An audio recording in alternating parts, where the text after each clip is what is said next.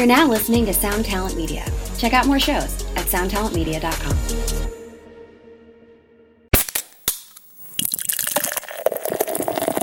One thing that was the like the hardest part about it is if you want it to be seriously, you have to put it out there. So for me, I wanted to stop and I started noticing, holy shit, I can't. You know? So then finally after a week of not drinking, I made a Facebook post. And I just said, I haven't drank in a week. And then all of a sudden I had 280 comments of support on that thing. So now I have I have a little coin collection, you know, that I'm building so there's something to do it for, people looking out for you. It becomes an entity because you made it one. Hey, what's up, Vox and Hops heads? I'm Matt, the vocalist of Cryptopsy and the host of the Vox and Hops Metal Podcast, brought to you by Sound Talent Media and Evergreen Podcasts, where I sit down with fellow metal musicians talk about their lives, music, and craft beer. I hope you've been having a glorious month of February. We have already reached the final week of Vox and Hops Sober February 2022, which is presented by Pitch Black North, the Satanic Tea Company. For those of you who do not know who Pitch Black North is, let me tell you a little bit about them right now. Their slogan is Sin Now, Steep Forever, because every sip is blasphemy. All of their products are ethically sourced, expertly crafted, and they are only made in small batches.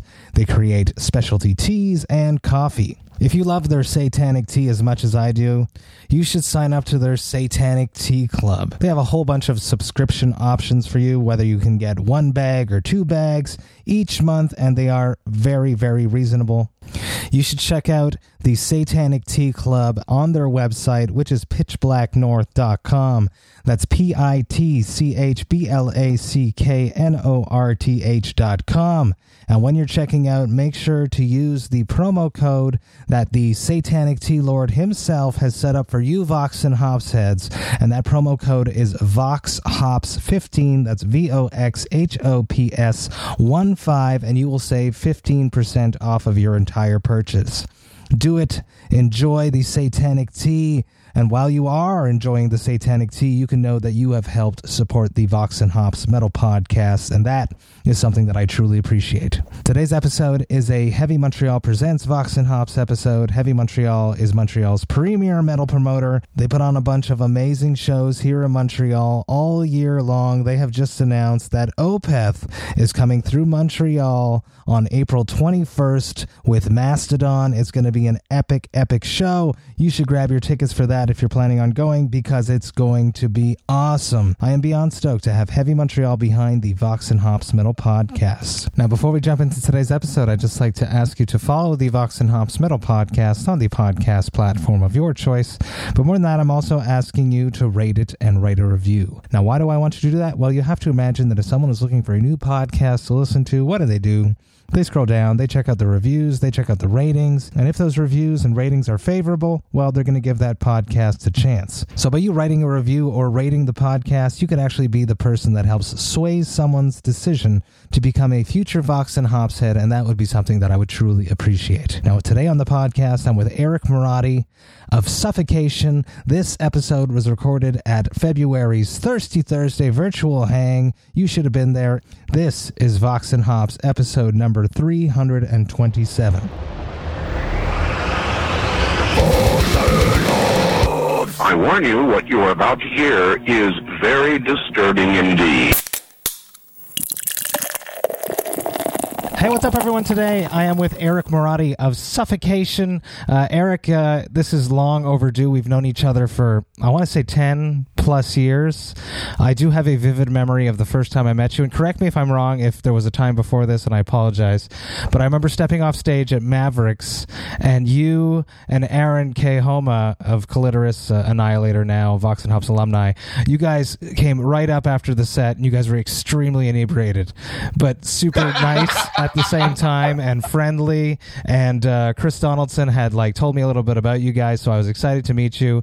Um, is that correct? Is that the first time that you and I met? I mean, I know we toured together in 09 on the oh, Shit. Acacia Strain, Despised Icon, Blind Witness, Cryptopsy tour. We did, and there's the whole the, the the kick drum debauchery. You fucking you took my bass pedal, the bass drum pedals, because me and Flo had the same pedals, and you grabbed my case thinking it was his, and you guys showed up late to the next show, and we were the first band on the bill. So I'm like, I had no pedals, and I had to use Alex's from Despise.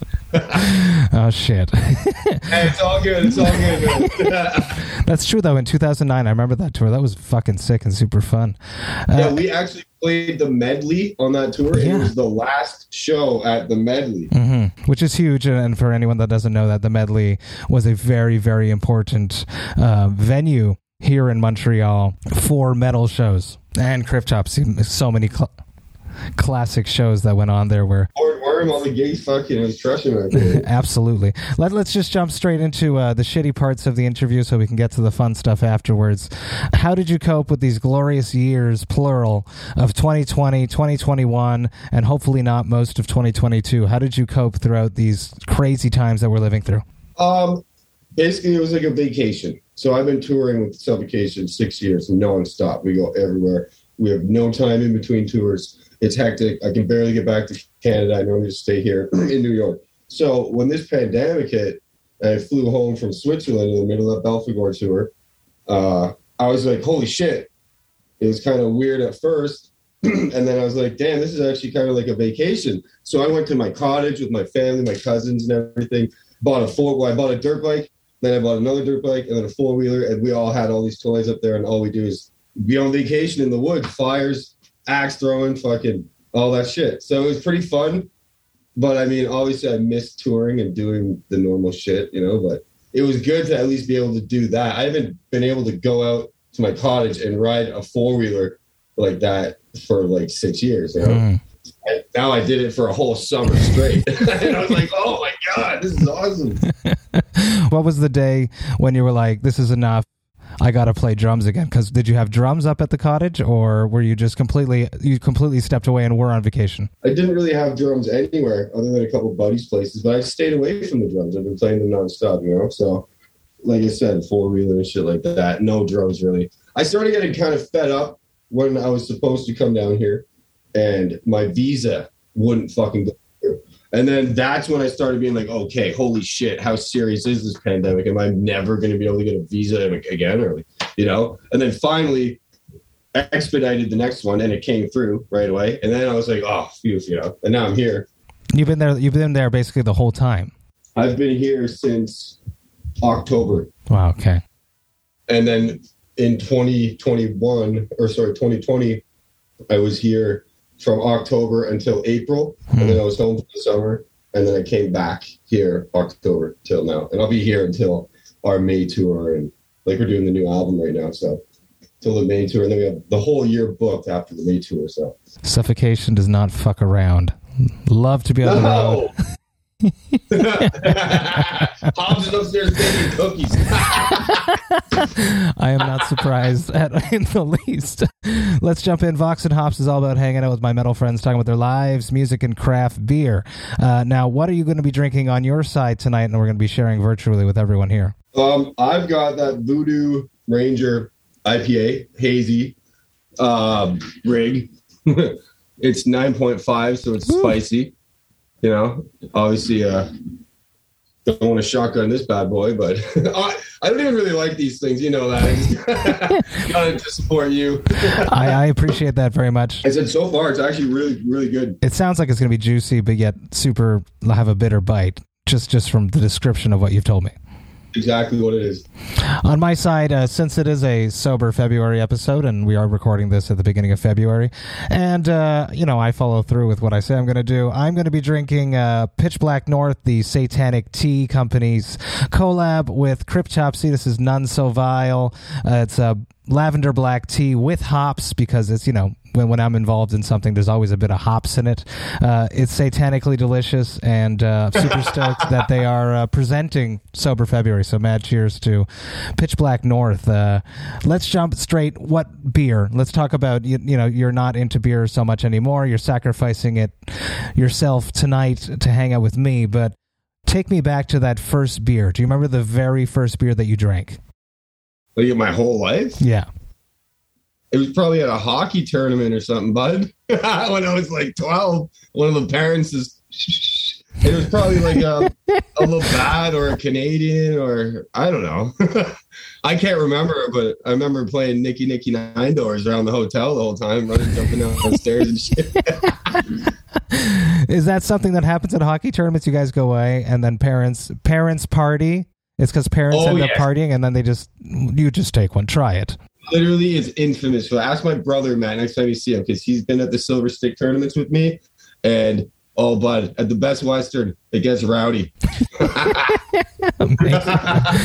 Uh, was there ever a point that you, you became a craft beer enthusiast? Did you ever get the bite the way that I have, or did you? Was it never something that really interests you? No, I don't really like it. It's too uh, mealy like molasses heavy. I don't, like I told you, I don't drink beer to begin with. What's happening? I drink White Claw because of the the health aspect and the carbs and sugar and all that shit is really low. So, no, I don't drink IPAs. I'm doing it for you. I don't even drink beers normally. Uh, let's dance into the soundtrack of your youth. When you were growing up in your parents' or guardians' house, what music was playing? When you were not in control of the radio, what music did your parents or guardians listen to? um, old school shit, you know, like you. I don't know if you've met my dad before. No, I met your mom last time you came through Montreal, though. Yeah, but my dad, he's like an old school rocker, you know. All the the Sabbaths, Deep Purple, Maiden, Judas Priest and shit. So mostly that stuff he played a lot. A lot of Deep Purple. I mean a lot of Deep Purple. My dad is just obsessed with Deep Purple. So a lot of that shit. How about drums? Uh, I find it super interesting. You and your brother Steve both ended up becoming professional drummers. Talk talk to me about that. Talk to me about how drums came into your house. Was your dad a drummer? Um, Deep Purple. Whenever I hear someone's father listen to Deep Purple, it makes me sound like he enjoyed the guitar aspect of it. Not that Deep Purple drumming isn't fantastic, but My dad had all the instruments, so when we were growing up, he had everything, like a kind of like a little studio like this. I don't know if you can see it, but like, like a little version of this. So we always had the option to go in there and play whatever we wanted. But the drums were really loud Mhm. and it was like kind of like time restricted. okay. So that made it that made it like a fucking hot commodity for us because we only had a certain amount of time to play because it was so damn loud. Interesting. So we were like, we have to play. We can always play the bass and keyboard and guitar and shit all night, headphones. But the drums are really loud, and my mom wouldn't let us play them like past a certain time, or if she was on a real estate call. So that was like the one that was like rare, not rare, but like yeah, you know, had a rule on it. Interesting. That's so rebellious of you, such a metalhead. Uh, but at, at how did you and your brother like hash out the time of who had the drums at what point? Who picked up the drums first? Was it both of you at the same time, uh, or was one inspiring the others? And if it was both of you, how did you hash out that sharing allotted time? Uh, I don't really remember. we always got along, so there was no fighting or anything. So it was more like, like I would be playing like James Bond or like an old Call of Duty, Yes. and he'd play drums, and then I'd play drums, and he'd be playing NHL on X, on the whatever old PlayStation. So we always like whatever, and then you get tired from drumming, like I'm gonna go make food and do this, and then you're like, oh. so there's always time for it. I love it. was there ever a period in your mother's or father's life that the time restriction wasn't applied anymore because they saw you guys were just so talented? Not really, because the time is always there because of neighbors and shit, Hmm. right? like no matter what, I can't just fire it up and start ripping blast at three in the morning anywhere. So yeah, you know, within reason. How about your first shows? I'd love to hear about the very first concert music experience that you went to go see. Uh, I think it was actually Deep Purple. to Really? Oh wait, no, wait, no. I went and saw uh, the X. You know the X, No. like in Ottawa, it's called like the Expedition or whatever. I don't remember. It's like this pop up fucking fair. Okay. and I saw Kim Mitchell there Okay. when I was like super young. And I was like, damn, fucking, I'm going for a soda. Was, was, was, were, were, were you immediately like drawn into the ambience, to the atmosphere of a live show experience? Was it something that you already wanted to be doing? I mean, I got bored within five minutes and I was like, I want to go out and do rides and play games. And I was like, it's really loud.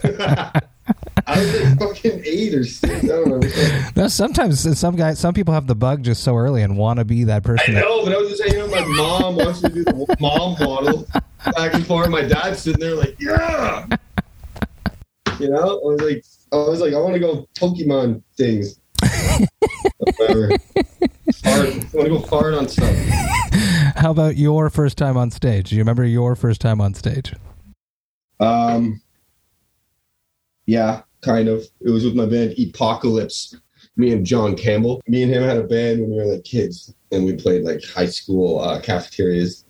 And then we did a supernova in Ottawa, Yeah. like one of those band competitions, and we won it. Okay. and we got to play at Capital Music Hall in Ottawa because when it still was around. But that's when I was like 12, 13. Those are fucking surreal. Yeah. Well, uh, to, to to win it at such a young age too must have been. oh, it didn't matter. I mean, those things were a scam, obviously. Yeah. And nothing happened. They're like, oh, we're going to make you guys go on tour. I don't know. Yeah, I mean, I remember telling a couple of my friends, and they're like, that's sick, dude. You you guys must have been ready though. You must have played enough to, and prepared enough if you're going to win a competition to, for those first shows. I guess. Or the other local talent wasn't very good. Uh, let's talk about Montreal being so close to Montreal. What did Montreal mean to you as a musician? Was it something that uh, inspired you? This is a Heavy Montreal Presents Vox and Hops episode, so I'm always curious as to uh, what memories are. But you being so close to Montreal, was there a difference? But I know there's a difference from playing Montreal to Ottawa. I love playing them both, but Ottawa's scene is much smaller. Talk to me about being so close to Montreal, so many bands having made it from Montreal. Was it something that meant something to you? Yeah, and it was very intimidating Hmm. because you know they back then there was Ion, Yeah. Ion Dissonance, and fucking Despise, and and there was all those other bands too, like um, what's Big James and Dast. Remember, Yeah. even those bands, like the smaller bands, would come to Ottawa and destroy all of Ottawa's bands, like Hmm. nothing. So I just remember having this little because I was young too. I had this little like jealousy or like like intimidation to them because everyone in Montreal had their shit together and was very professional. You know, it's like going to a hockey game and the other teams all wearing suits Yeah. and the other teams wearing sweatpants and sandals. You know, that's Montreal is all. I think the bands are, are way more into it and like fucking. You know, they all got Canadian Goose, Canada Goose jackets on, ripping up fucking frozen microphones and shit. I was like, that's so badass. So yeah, Montreal was the shit, dude.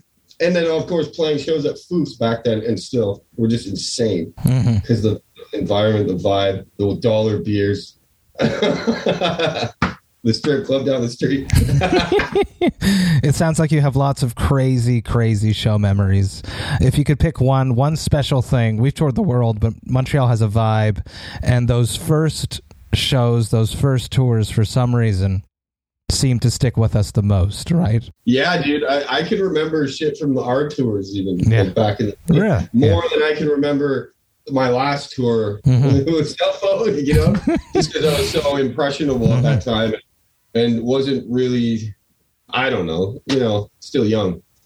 There's something about those first ones that just I, guess it's the whole build up towards them that once once they're there and they're happening, we cherish it more. Yeah, exactly. Yeah. And now with it all being taken away again because of the pandemic, hypothetically when we go back out again, I hope that we cherish it in the same way that we did at first maybe. Well, have you played yet? I played one show, my show, Okay. the, the Heavy Montreal presents Brutal Montreal there. But it was sick, right? It was so sick. exactly. See, we played like four shows since being back at every show. I'm just like, oh my god, it's insane. Sold out, and everyone's fucking flipping Mm. out. this is why we do this. I know. I can't wait to go back on the road. it's going to happen soon enough. Uh, this episode is coming out during Sober February, and uh, you are a chosen guest for a reason. Uh, there was a period of your time a few years ago, two years ago, I want to say, uh, when you did try sobriety or took a stab at no longer drinking, to be more specific. Uh, can can you elaborate on why you made that decision? Ultimately, it was because of health. Not like I'm dying kidney, but like I gained so much weight, Mm. and I would get drunk. I was the case. Like, Suffolk, we party. You know this. We're all fucking crazy. I have a And question we- about it. Yeah. we go all we go all night, and we would fucking chug down Jack Daniel bottles like apple juice. I would finish a bottle with Charlie before sound check. So Jesus. this is a lot of, sh- and we chase it with Coca Cola, and you know. And then when you're really drunk, you're hungry, so you just fucking eat whatever's there. cheese melted on everything on the tour bus. So ultimately, it was a lot because I got up to like 230 pounds at one point, and I was just feeling like shit every morning, puking all the time. And I was just, you know, feeling like shit. And I was like, oh my God, I fucking got to get back into shape, man. And like, I was like, I look like a slob. And then that's when I started doing uh, a keto diet. Really? Okay. And then I just, I just stopped drinking entirely. I had one hangover too many. And I was like, that's it. And I stopped drinking. And then it, started with like a week and a month and then three months. And then all this, you know, and, and then it just happened like nothing. And then I did a year and then started drinking uh, beers, like I said. And I didn't like the bloat or the, you know, it's the same thing I didn't want. So I fucking switched over the old claws. Because because claws claws are good because there's no carbs. There, there's no hardly any Just sugar. like one gram of sugar, one gram of carbs, and then you know it's like mainly water, so it's you're not going to get a shitty headache. And uh, they're not that good tasting, so they're not going to crush down thirty of them. You know, It is interesting that, that during that year you mentioned Sappho and I totally totally associate partying suffocation. It's one thing. So we even played. We played together at Summer Breeze. oh yeah. You remember the Jagger, you know, the Jagger top in the back, and there was a sign. What did that sign say? Uh, off limits for suffocation or something like that. It said right next to the fucking ice thing, the ice sculpture there, whatever the thing. Uh, free for all musicians except suffocation. and that, that was because that was your tour manager um, who had put that there because you guys were out of control that tour. absolutely out of control. oh my god! And yo, we had we yo we had no wait did we no that was with Kevin. That was with Kevin, right, Muller? Yes, exactly. Yes, It was yes. because I was going to say for a second I thought we had Frank with us, but no, we did Ozzfest and a couple other ones with Frank. Because when Frank's with us and he brings his wife too, we get fucking smashed.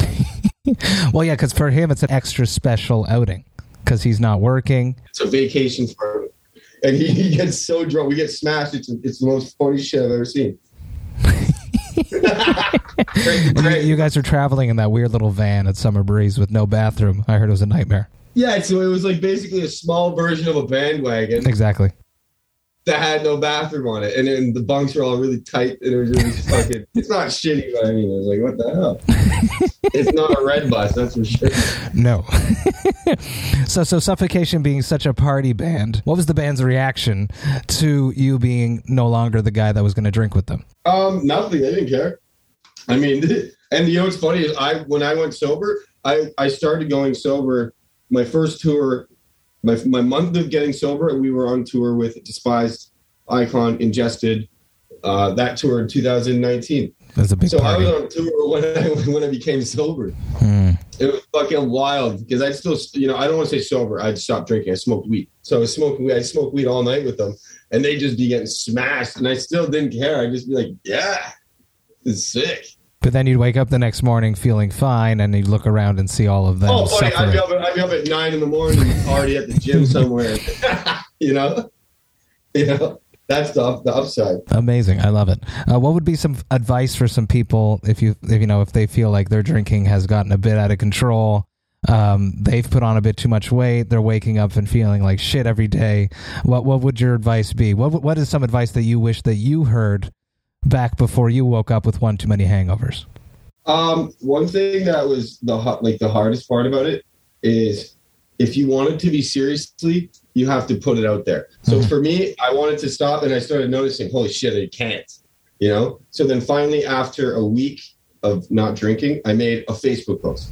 And I just said, I haven't drank in a week. Hmm. And then all of a sudden, I had 280 comments of support on that thing. So now I have, I have a little coin collection, you know, that I'm building. So there's something to do it for. People looking out for you. It becomes an entity because you made it one, rather than just kind of. Eh, I'm gonna get a gym membership, but I'm really just gonna buy 20 pound dumbbells. Like, you know what I mean? if you really jump into it, and now all of a sudden you're you're letting people down if you Mm. drink. Now all of a sudden I'd be at a show and people will come up to me and be like, "Hey, really cool, you're not drinking." Therefore, they're watching to make sure I'm not drinking. So you're always you're putting yourself under that pressure, and that was the one thing when I've had friends even that were like, oh, I want to stop. And I was like, do that. And they're like, oh, no, no, that's cringe. I don't want to ask for help. Like, you know what I mean? I was like, oh.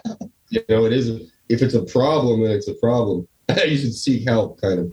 Absolutely, and there's nothing wrong. And, and the more that I've been doing these sober February interviews, it's it's what everyone says. It's like if you need help, there's so many ways to get help.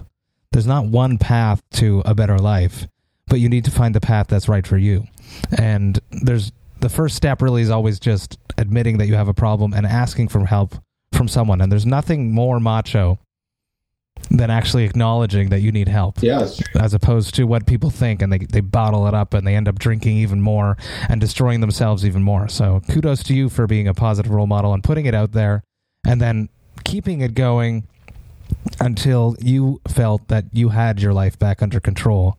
And you haven't spiraled out, obviously, because you look great. Okay. And, no, well, yeah, no. Here's the thing: that I still have a rule, and, and it's no hard liquor. okay, that was the one that was just too much. No, it's just so much easier to lose grasp and lo- get drunk and lose control, or get too drunk. You know what I mean? hmm And feel like shit. And I don't want to drink to feel like shit. I want to drink to have fun and goof around and be funny, not to like. Ugh. and hard liquor is one thing that I've trial and errored with since I started drinking again. hmm And one or two shot, I had two shots of tequila at a show, like maybe five, six months ago, and both felt like shit. Felt like wanting to puke. Started being short with people, impatient, all this stuff. I just want to go home. Boom, and I was like, holy fuck. Back to the white claws. Co- correlation of A to B there. How did I? But what what what went perfectly on track and then one deviation and you're back into a horrible Exactly state. that one blip. That one blip was like, woo, seeing red. That's scary. That's scary. Thank you so much for for opening up about this whole aspect of your life. Uh, I really appreciate it. I want to touch on Frank's departure. Frank coming back and forth. It's the classic suffocation question. Talk to me. I, I'm not going to go the spicy route of it. I just want to talk about um, those departure tours, depart- departure shows, the vibe. Is there a different vibe when you're playing those shows with Frank than with Ricky or with Kevin? honestly, for me, they all have their own vibe. Frank has a certain energy to him, obviously, that is explosive and hilarious and frontmanish. Ricky's got his own persona too. That that vibes really well. Kevin had his whole his own his own thing too. But like I said, it wasn't weird because or, or anything like that because Frank lives down the street from us. Here. He's a part of the family. Yeah. he I, I was just at his house for uh and it was a New Year's party, and then there was um I forget what it was. There was I think it might have been his birthday.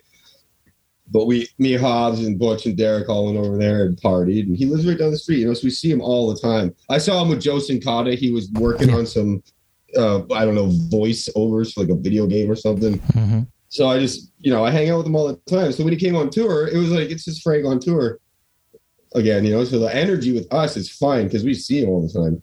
I mean, he got headaches like crazy because he he's not doing this shit anymore.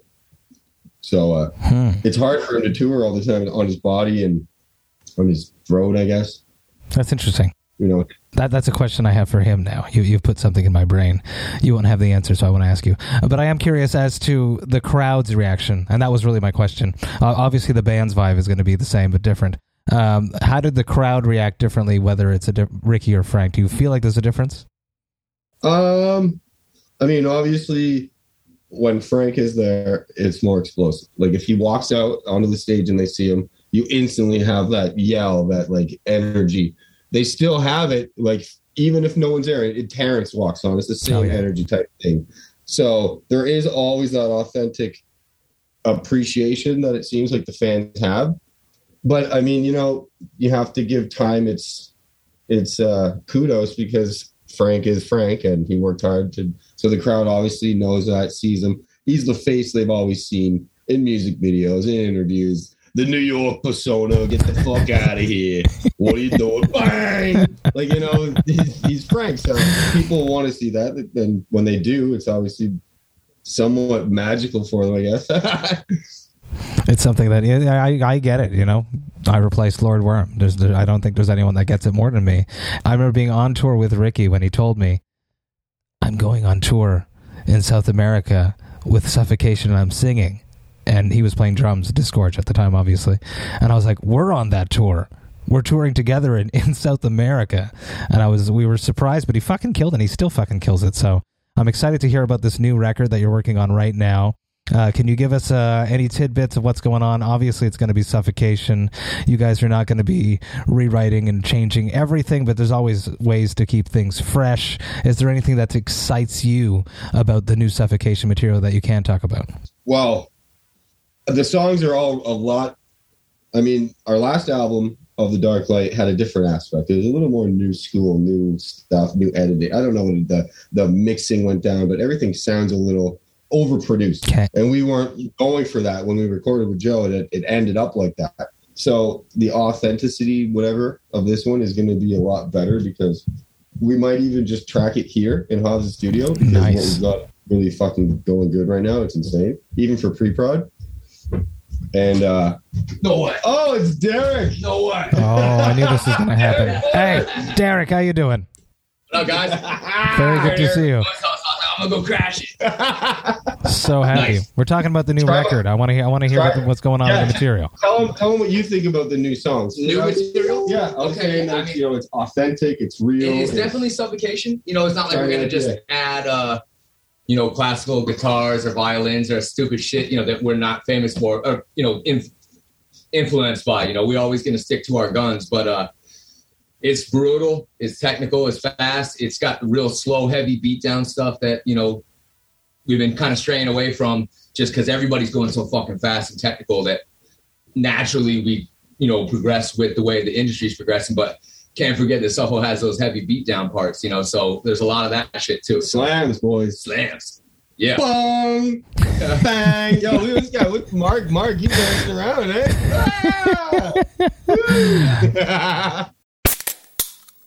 Hey, what's up, Vox and Hopsheads? I just want to take a little moment about Cryptopsy's upcoming tours. That's right, I'm talking about the Scream of Perseverance tour and our headliner dates that coincide with that tour called As Summer Burns. The Scream of Perseverance tour is kicking off at the end of May and runs all the way until the end of June. We are supporting the mighty Death to All. We are going all over the United States and we are hitting some of Canada. So excited to be honoring the legendary music of death alongside amazing musicians that performed on these albums. Even more stoked to be doing some headliner dates in some cities that I've actually never played in.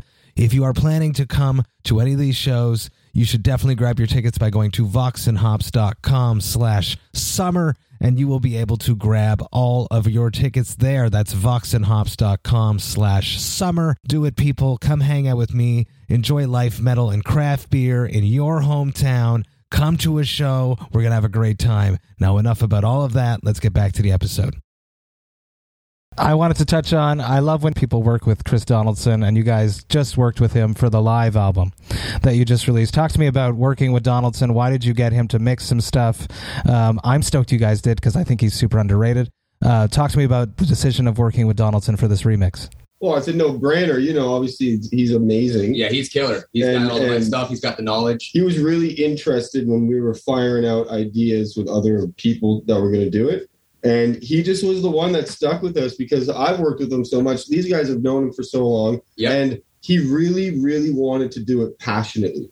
Like Yeah, he really wanted he, to do it. He was one of those guys that was talking more about the product, and you know, you get a lot of guys that want their sticker on the front of the CD. You know, hey, you know, uh, I produced this record because they want either the notoriety, which you know comes with doing you know a record, but also you know, some people are doing it for certain reasons, and some people are doing it because they're passionate about it. You know, and like he said, knowing Chris as long as we have, he's just a great guy, tons of knowledge, all the right equipment, and uh, he was awesome. You know, he was like, "We'll mix this thing till you guys are happy." It Oh, wasn't yeah. like, "Oh, you get three whacks at this," you know, and uh, Oh, yeah. third We, one's we charm. didn't make it easy for him No, either. Like no, no. firing back ideas. Oh, maybe take out this, or, you know, adjust that down here and I mean, there. another crazy aspect of it, you know, normally producers in the past that we work with, you know, they'll give you a test mix and you'll be working on like one of the songs. So we would say something to Donaldson like, holy shit, man, it'd be sick if, if this was crispier or punchier or whatever. He would run the whole fucking album off.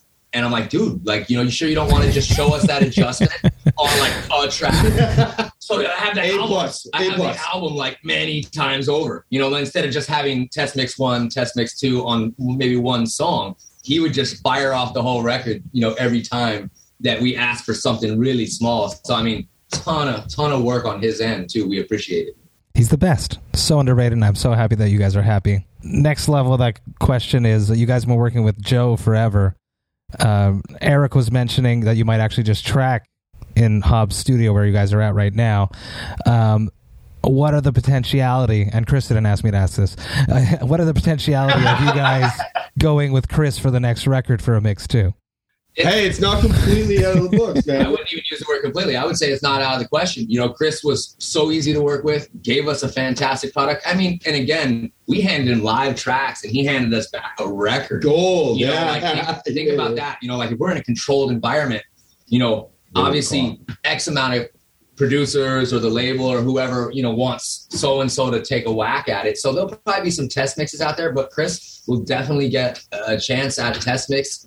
You know, like we'll probably, you know, when we first start tracking thing, as soon as we have one that we really like the performance of, we'll probably start getting it out to engineers, producers to see what kind of feedback we're getting and, you know, doing it on your own. We're used to doing it ourselves with without a producer capturing the tracks. But as far as, you know, doing it literally on your own, you know, we've always been in someone's studio and they were like, here's the keys, you know, knock yourselves out, record the record in our facility. Now we're like, let's take a whack in Mhm. our own facility. And, you we know, have the tools necessary. yeah, yeah, yeah. We got all the right stuff. You know, doing but a lot of still, no matter what, mixing and mastering shit is That's- out of our league. super hard. I mean, even when we do a fun little mix that we like on our pre-production, it's garbage. You know I mean?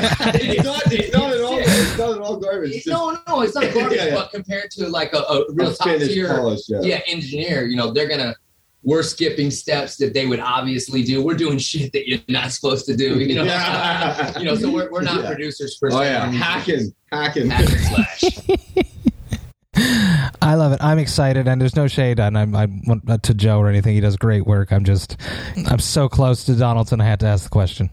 Sure, sure. Well, he did the last one, so it wouldn't be at all out of the question that he'd be doing some test mixing. You know. Uh, you guys are notorious road dogs. Uh, you have only done four shows, I think Eric mentioned before. Uh, how have you been filling the void of performing live? There's nothing like that feeling. Suicidal thoughts. Suicidal thoughts.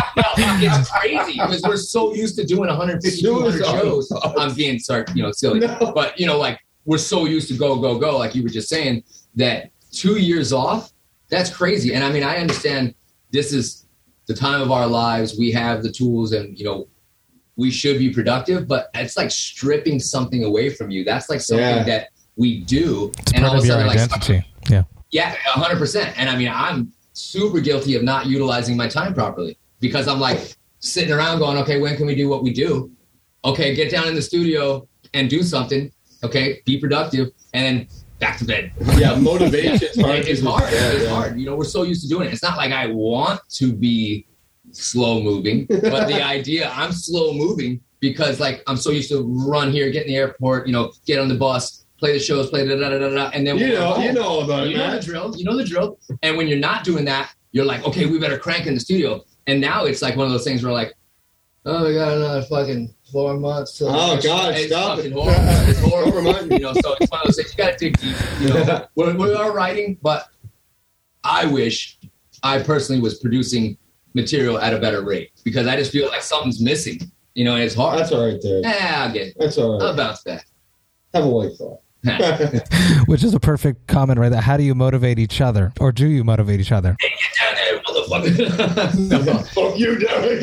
Eric's great. Eric's a machine. He's always ready to grind. He's always ready to do something. Hobbs is a fucking machine as well, man. That guy's Terrance is, you know, hard on himself because think about, you know, if he's carrying X amount of the weight, he doesn't want it to just be, you know, his new album. You know, he's got a lot of new guys. You know, let's say, you know, everybody in the band's like done all record. And, you know, he doesn't want to turn around and go, well, I'm going to write the whole thing. Everybody's studio guys. He doesn't want that. He wants everybody to feel part of the thing. So Charlie's writing, I'm writing, Ricky's writing, Eric's writing. Everybody's got a, a hand in it.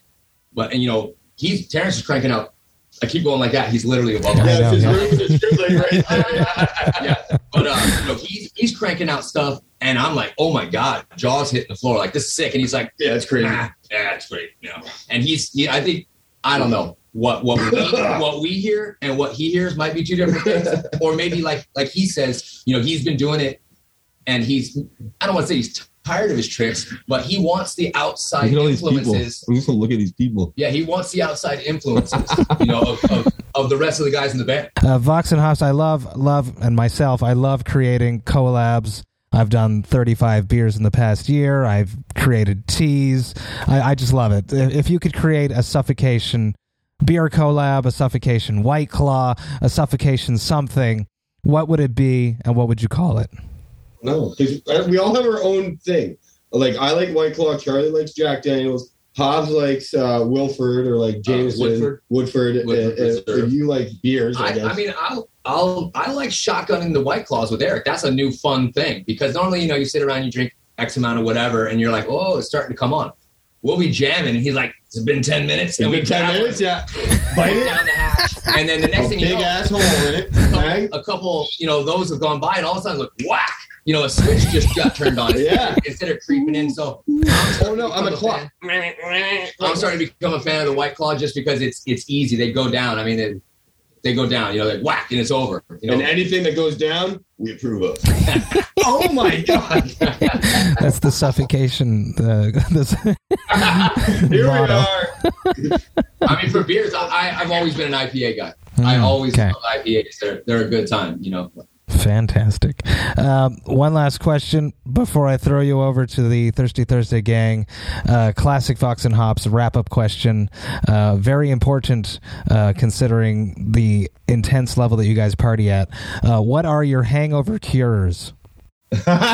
weed. keep drinking. Smoke weed. Just wake up. If you're hungover, if you smoke a joint, that is 100 percent going to get rid of your nausea. And then, and then me, I'll do a joint and like ice water, and I'll sip it with air, like, and then smoke my joint, and then eventually, I'm like, oh my god, I'm starving, and then I just muck like a bunch of olives and pickles. it's because you know it just you know makes you I think good. time is really the only cure for a serious hangover. You're like, sleep, I'm vomiting. down for a while. Yeah. No, but I think getting moving, if you're not going to be completely catatonic after one, you know, just getting moving, I think the sooner you're doing it. sweating it out. The joke is uh, y- you feel bad for non drunks. Because when they wake up in the morning, that's the best they're going to feel all day. It's horrible. Eric, Derek, thank you so so much. This is so much fun. I am going to throw you over to the Thirsty Thursday gang. Uh, Thirsty Thursday gang, you know the drill. You can raise your digital hand to ask a question and uh, pitch it uh, to uh, the Suffocation Boys. Of course, as always, number one, De Vitesse, Philip Brousseau from the Whispers from the Void podcast. Go for it, bud. All right. How are you guys? Awesome. Awesome.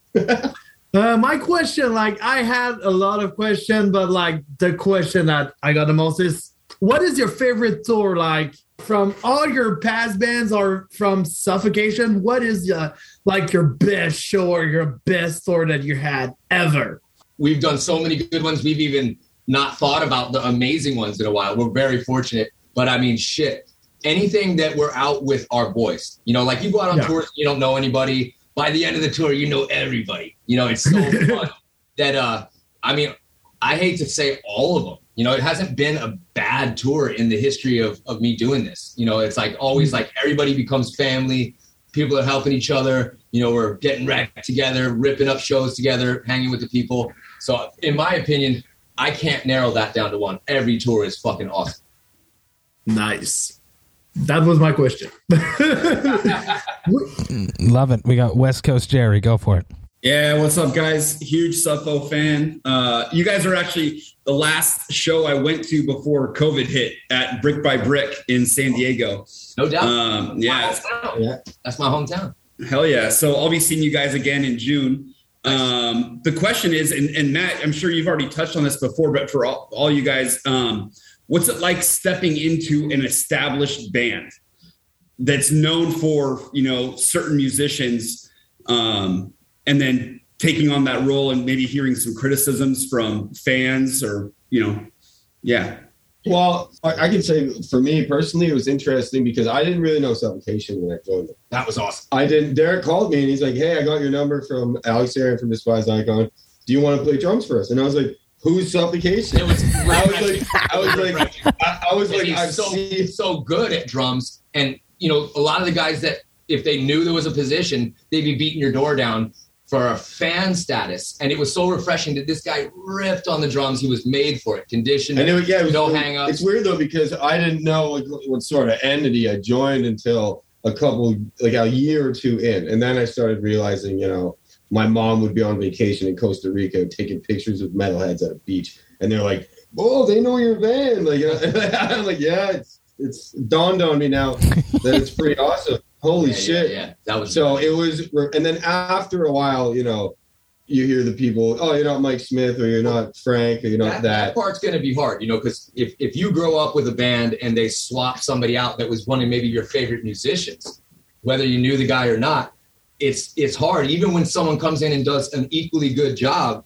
you still miss the guy that you grew up listening to. And uh, for us, you know, Eric stepping in, knocking it out of the park. You know, for me, I didn't pay attention to any criticism. You know, when I jumped in this 20 years ago, you know, Richard, 44. Richard, 44 years ago. No, um, you know, Chris was an amazing player, but I didn't, I didn't subject myself to any of that noise. I just went, I'm going to do as good as I can. I'm not going anywhere. I'm going to stick around. I'm going to do, you know, this as long as Yeah, I mean, Matt, you know all about it. Um, Come on, yeah, like, think about it. Like, Yeah. It's it's it's yeah. it's comes down to we got better shit to focus on than, Oh, yeah, than, the, can't- can't than the five negative.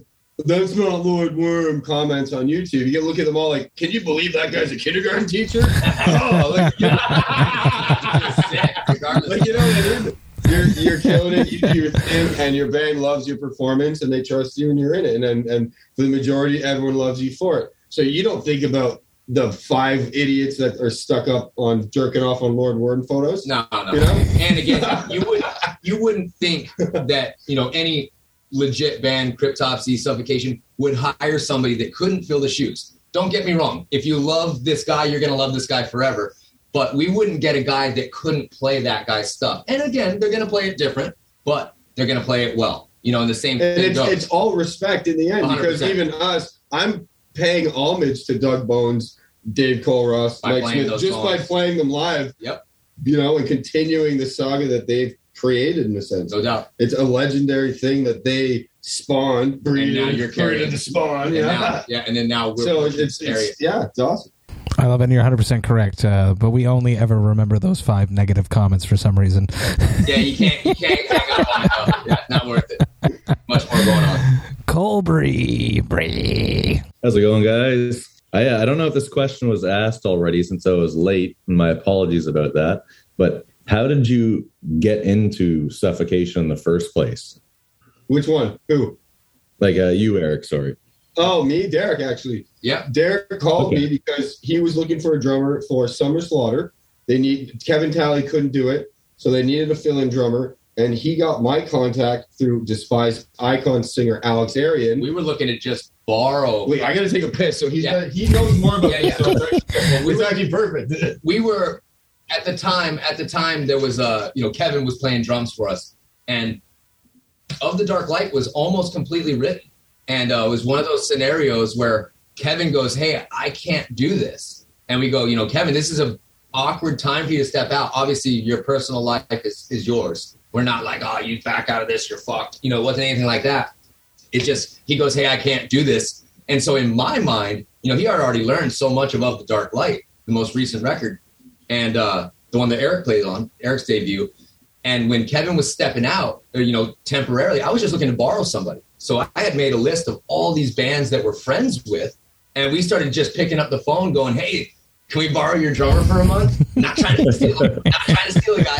And uh, Despised Icon, we're, we're dear friends with those guys. And Alex Grind was one of our guys. We knew he was a fan of the music, and we toured with him a bunch. We knew he was a good guy, and we thought Sick drummer too. Yo, fantastic Oh, yeah. drummer. You know, so you know, we had these stellar names on this list that we just needed to borrow. And the next thing you know, uh, when I'm talking to the singer of Despised Icon, he goes, "Hey, no, not a territorial thing, and by all means, I'll give you Grind's number." But the reason why we don't tour extensively is because he has daughters and a job and everything, and so don't take it the wrong way. I don't think he's going to do it, and nothing personal, but he's got a very busy lifestyle. And and Alex, uh, I'll never forget it. I quote him all the time. Alex Erian uh, said, "I don't want to say I have your guy, but I think I got your guy. And uh, right then and there, you know, he sent me, he texted me a few links of Eric playing drums on YouTube, and uh, and sent me his phone number. And uh, at that time, I was tr- I was um, asked to play for Black Dahlia, So the and I was also asked to play for Oh. Whitechapel, Holy both shit. at the same So I'm time. probably watching auditions of Whitechapel and auditions of Black Dahlia and not really knowing those songs, just seeing a drummer rip the fuck out of the drum set. So I immediately hit up Eric and it was great. I go, this is Derek from Suffocation. He's like, Suffa who? I was like, so It was, it was, it was perfect, you know, because like I said, anyone else. I had I knew the name. I've seen it on flyers, but I just couldn't. I never heard. I mean, I probably have heard it, but I couldn't put a song. the idea he, he was able to pick up the material so fucking fast. I remember Like, you sent me it, and I was like, "This sounds old." It was great. It was so great. When I hit the box, he's like, man, this shit like got really like that old school feel. I'm like, that was fucking old. You sent me Liege of Inveracity, those songs, and they're like 1991. they're recorded like you know old, old. And I was like, "Whoa!" Yeah, on tape. You know, like I'm trying to learn it, and I can't hear what he's hitting. I can just hear simple you just hear- toms, and you know. Yeah, but he learned the one of the hardest songs from the most recent record. Uh, At that point, Pinnacle. He learned Cycles of Suffering and sent me a video like within a day or something. So I was like, wow, he can retain it. He can perform it. He seems like a cool guy. He was referred by someone that spoke highly of him. And so I was like, get your ass down here. And he played so fast, I'll never forget that too. Like, we Yeah. thought we could slow him down with some beers and some barbecue. Fuck no, he just played even faster. It was bizarre. We're like, let's slow this dude down a little bit. Let's stuff him, Faster. Oh yeah. stuff him with food and beers, and it didn't work. Didn't work. What what a crazy time in your life though, Eric, to, to be playing for Killitorous at the time, and then both you know Whitechapel, Black Dahlia, and then Suffo all hitting you up at the same time. You must have been super hungry though, despite not knowing the material or of the legacy of the band, as you mentioned before. You still got the song together in one day. That that says that you were hungry as hell. the one thing that made me really focus was I was talking with Phil, the singer of Whitechapel, back and forth every day. And when I told him that I was got a call from Suffolk, he's the one that told me. He was like, "Oh, you got to go join Suffolk." Yeah, yeah. He was like, "Oh my," he's like, "I'm not He even gonna." good dude. He was like, "I'm not even gonna let you join this band, basically, because that's my idol. You're joining Suffocation." That's fucking. I didn't know that. That's awesome. Yeah, and he's Yeah. like, "You're joining that band." Like, hell yeah! And I was like, "Okay, Hell yeah. let's do it." There we go. So we got Emily and Dave. We have real dumb questions. All right, yeah, I got, I got, one, There's no such thing as a dumb question. I got one for Eric. Uh, you know, I'm a little bit nosy, but I'm also a little bit lazy. So, as you know, before attending tonight, I said, I'll check this guy out on Metal Archives. And I see your brother's also a drummer. Is that right? Yeah.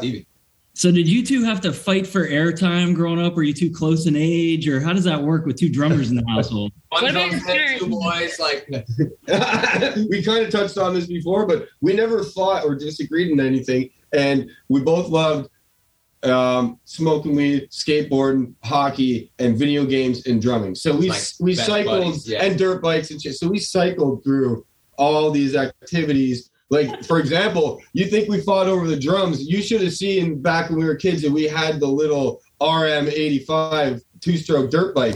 I'm riding that shit. I'm riding. it. We're running up to school. like we were fighting over that shit. The drums were just, oh, I'm gonna go play drums because he's on the bike. You know.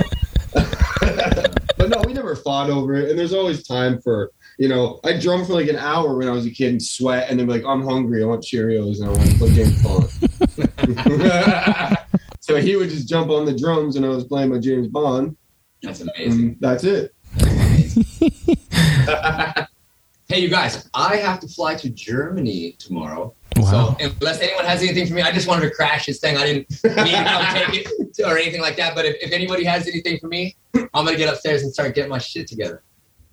Oh yeah, bro. Awesome, you guys. Massive cheers to you, Derek. Super happy I got to Hell see you. yeah. Thank you for Good to see coming. Matt. Always good to see you, brother. You rule. Sicker. I'll see you. in fucking- Hell yeah. Love See you it. in five minutes. Take care, guys. Awesome. I love that. I was expecting someone to crash it because I knew you guys all live together. I love it. I mean, yeah, Derek wasn't home, and he must have just got home. And boom, there he is. I was like, hell yeah. Uh, Eric, thank you so, so much for hanging out with me. Super stoked that Derek took the time to come and crash the party. Uh, Thirsty Thursday gang, make some noise. Uh, let's uh, let Eric know how much we appreciated him being with us tonight. Unmute yourselves, make some noise. Thank you so much. Cheers.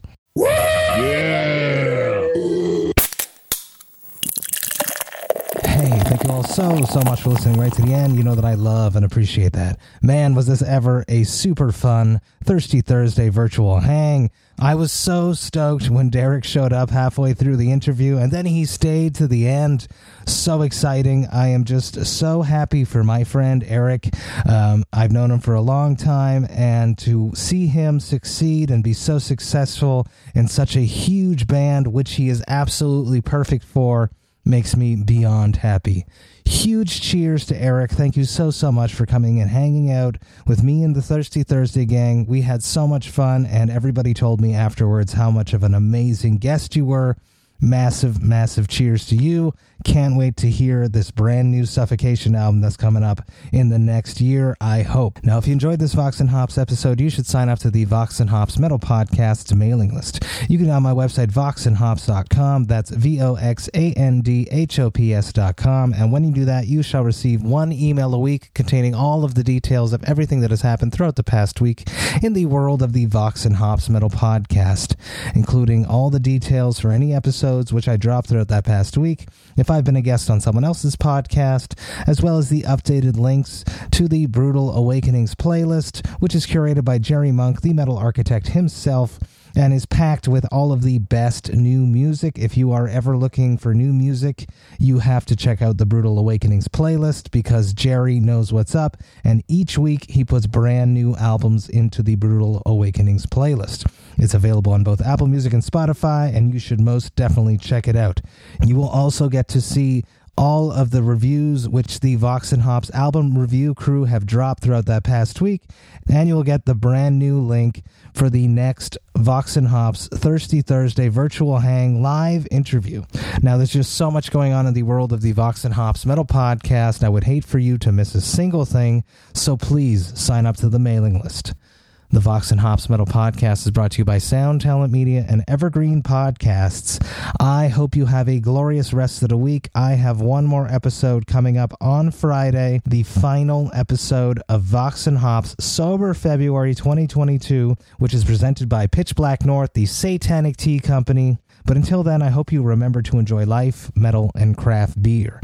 Cheers, Vox and Hops heads.